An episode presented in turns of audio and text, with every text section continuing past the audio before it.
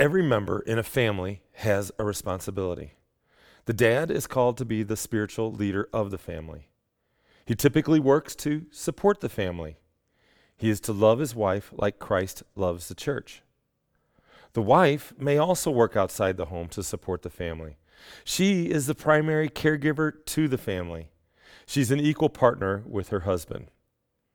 If we have kids, kids, of course, are an amazing source of joy. And they also help us spend our retirement before we ever get to retire.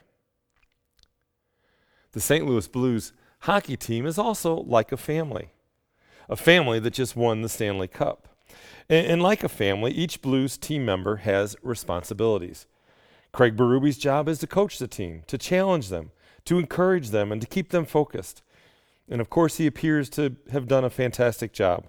Just look at the results. Alex Pietrangelo is the team captain. He is an on ice leader. He's a defenseman, which means his job was to frustrate the Bruins' offensive efforts. He did a good job, and he also contributed with timely goals and assists. Ryan O'Reilly's role was to score goals and to assist on others' goals. He gave out hits and took hits, even though he evidently had a cracked rib. O'Reilly played so well that he won the MVP award. And then there's Jordan Binnington. His job was to keep whatever the Bruins threw at him out of the net. I think we'd all agree he was amazing.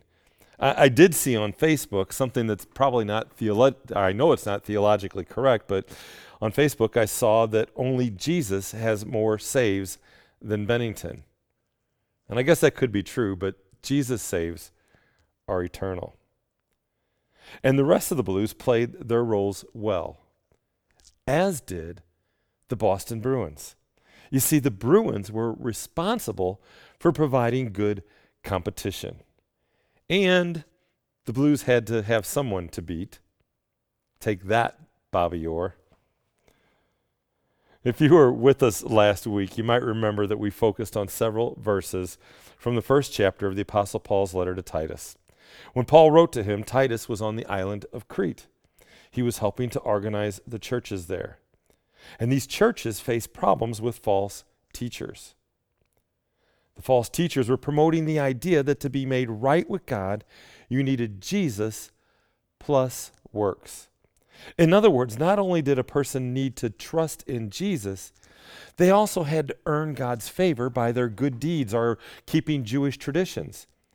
And this teaching was dangerous and it was an error. Such thinking still exists today. We need to remember that being made right with God, receiving salvation, it's all about Jesus, his gift of forgiveness and grace. We accept Jesus' gift when we trust our lives to him. And we need to remember, too, that we can't add to what Jesus has already done. And that's great news. This morning, we're going to be in Titus chapter 2. And if you've got your Bible, you can turn to Titus chapter 2, verses 1 through 8. Reading beginning in verse 1. Paul writes, he says, But as for you, teach what accords with sound doctrine. Older men are to be sober minded, dignified, self controlled, sound in faith, in love, and in steadfastness. Older women are likewise to be reverent in behavior, not slanderers or slaves to much wine. They are to teach what is good, and so train the young women to love their husbands and children, to be self controlled, pure, working at home kind and submissive to their own husbands, that the word of God may not be reviled. And then Paul concludes, he says, likewise, he says, urge the younger men to be self controlled.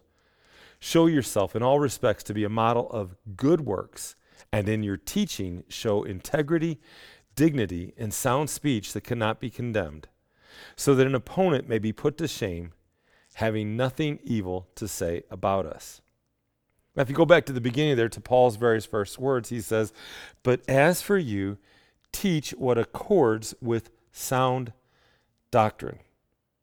And Paul here was contra- contrasting Christian teaching to what the false teachers were doing.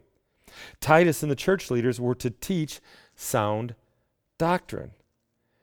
And we hear that, we hear sound doctrine, and that sounds intimidating. We think it's going to be something that's deeply theological. And yet, what Paul followed in his doctrine was intensely practical. You see, sound doctrine, which is simply right beliefs about Jesus and his teaching, sound doctrine leads to right living in a very practical sense. And so, Paul's lesson on right living in our passage, we'll see, was directed at the roles and responsibilities in the church community and in the church family. And today's message is a down to earth lesson in family responsibilities. Family responsibilities within our church body and for our homes. When a church handles its responsibilities correctly, it provides a defense against false teaching. And, and, similarly, when a family lives out its purpose as designed by God, it's got a layer of protection against misguided beliefs of our culture. Dr. Bryan Chapell gave some examples of what this looks like in everyday life. He said Paul's teaching helps the businessman whose industry is characterized by compromises that are contrary to the gospel. This businessman suspects his challenging the system will only bring failure to his career. And yet he knows he's called to model Christian dignity. And he does that. And in so doing, the businessman fights for what is right. Paul's teaching also helps a young mother who is wrestling with what Scripture says about her commitments to her family compared to what the culture and her friends say about her value in the workplace. And she is assured of her value at home and at work by this sound doctrine. And then Chapell finally goes on and he says this teaching of Paul also guides a family so caught up in materialism that they don't even notice it's a sin of idolatry. They're worshiping their stuff instead of God. And this materialistic sin is making their everyday life more desperate. It's making it more desperate financially, relationally, and spiritually. God's word helps families live counterculturally for Christ. In Bethesda, this church, is truly a family. We're a church with a strong sense of community.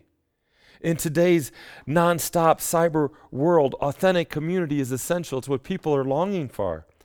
And still, as a church, though, we have so much room for improvement. I just want to say if you're visiting today, or maybe you've only been with Bethesda a short time, we want you to know that you are family. We want you here. You have a place and purpose in this church family. And today's message relates to our church family as well as it does to our family at home. And the first thing we see in Paul's writing is in our Christian family, older men are to demonstrate love, faith, and endurance. Now, I, think before we go any further, we need to identify older as in older men and older women. And as I thought about this, it became clear to me that if you have to ask the question, Am I older? Guess what? You're older. But it's a good thing. It has to do with maturity in the faith as much as it has to do with age. And with that in mind, let's look at verse 2. Paul wrote, he said, Older men are to be sober minded, dignified, self controlled, sound in faith, in love, and in steadfastness these older men were the natural leaders. Paul was saying that they need to be involved in the lives of others, particularly the younger men of the church. They are disciple makers. They demonstrate their love, faithfulness, and endurance in their behaviors by the way they act. First, the way they act is that they're to be sober minded, which is simply to say that they're to be clear headed. They make use of the wisdom that God has given them over their lifetime. They're dignified, which be, could be stated they are worthy of respect. They're self controlled, and, and self controlled is so important, and it's an area where we can so easily fall short.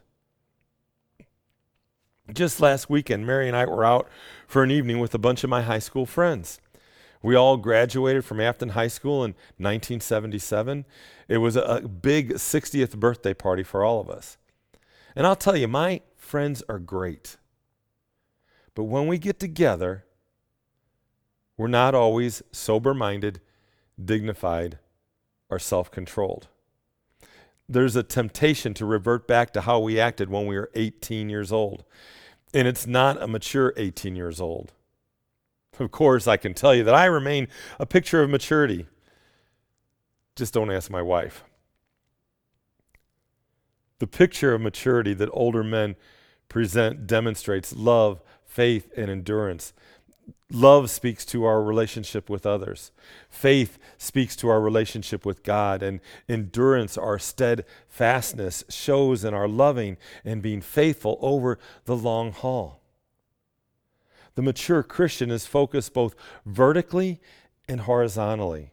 We focus vertically on God, and we focus horizontally on the people around us. Older men are to teach from their foundation in Christ.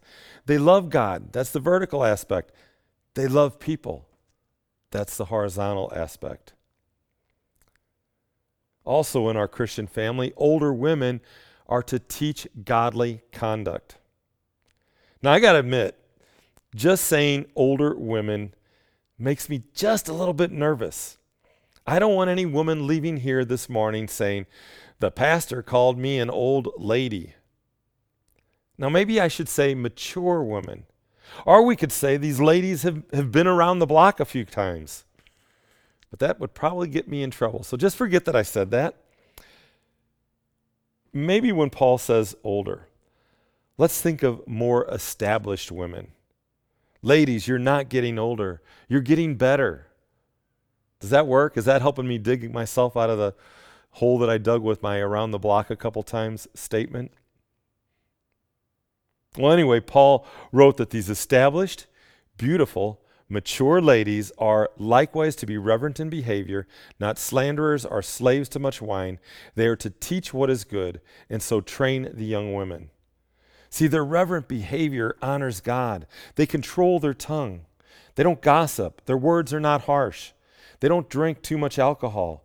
Their reputation speaks for them. The older woman's godly conduct points people to Christ. And in doing so, they teach what is good.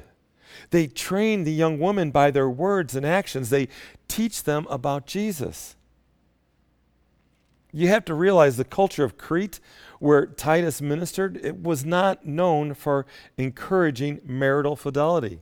It was not known for even the basics of maternal commitment to the family. And Paul here was telling the women, he said, You're to look, Christian women, you were to look different. They were to model godly conduct and teach it. And the same's true today. Speaking of the younger women, younger women learn to prioritize family. Paul wrote, he said, train the young women to love their husbands and children, to be self controlled, pure, working at home, kind, and submissive to their own husbands, that the word of God may not be reviled. And, and, so, ladies, you might be sitting there and you might be wondering, well, what if I'm single? What if I don't have children? Paul's teaching is for you as well.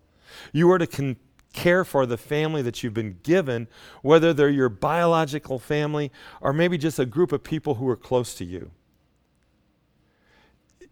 If you're not a, a mom, you still are a woman who has been created by God to be a woman. And as such, you have the ability to care for others in a way that men are incapable of doing. And those are gifts from God. Take care of whatever family God has given you. Paul spoke of being pure. If you're single, keep yourself sexually pure. If you've not been pure, you can rededicate yourself to purity. A wife's purity comes from belonging only to her husband. Paul said women are to be working at home and be submissive to their husband. I'm guessing those statements might raise questions. Well, first, I want to tell you, Paul was not saying that women cannot work outside the home. Proverbs 31 in the Old Testament speaks of a woman who fears the Lord. And this woman purchased a field and worked in the vineyard vineyard she planted. In verse 18 of Proverbs 31, it speaks of her selling her merchandise. A little later, she makes linen garden garments and she sells them. Women can work outside the home. It's biblical. The, the Greek word Paul used there could be translated as home workers. And what he was saying is the woman is to carry the primary responsibility of caring for the household. It doesn't mean us guys don't have to help with the kids or the laundry or the house cleaning. But it does mean that the woman is to make her, fi- her family a priority. And as far as submitting to your husbands, it's also biblical. Ephesians 5 speaks directly to it. But you have to realize that in Ephesians 5, the first things that Paul wrote is that we are to submit to one another. Paul taught the husband to love his wife like Christ loved the church. Jesus died for the church. The sacrificial love given to a wife by her husband is to be complemented by the wife submitting to his spiritual leadership. Finally, in our Christian family, younger men are to model faithful integrity. Paul wrote in verses 6 through 8 Likewise, encourage the younger men to be self controlled. Show yourselves in all respects to be a model of good works. And in your teaching, show integrity, dignity, and sound speech that cannot be condemned, so that an opponent may be put to shame, having nothing evil to say about us. Guys, modeling faithful integrity begins with self control.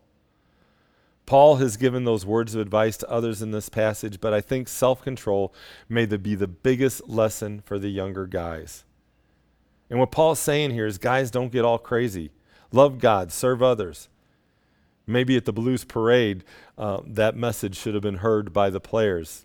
They were just having fun. But being self controlled is a lot more fun than being out of control. Faithful integrity is displayed as we keep our language clean. Nothing will destroy our credibility faster than our mouth. Be faithful, guys, in studying your Bible. Doing, doing so makes you strong. Trust in God. Teach others about Jesus. If you're married, love your wife. She is a gift from God. Protect her. If you have kids, Spend time with them. Work is always going to be there. Your kids won't always be there. If you work too much, you'll risk your family, and no job is worth that risk. Go against the culture's picture of men as lazy, beer drinking, overgrown boys. Be a man. 1 Corinthians 16 13 says it plainly. Paul writes, Be watchful, stand firm in the faith, act like men, be strong. Act like men, the way God calls men to act. One of the Stanley Cup traditions is that the winning team carries the cup around the ice, and each player does that. And the first one to carry it for the Blues was Alex Pietrangelo, the captain.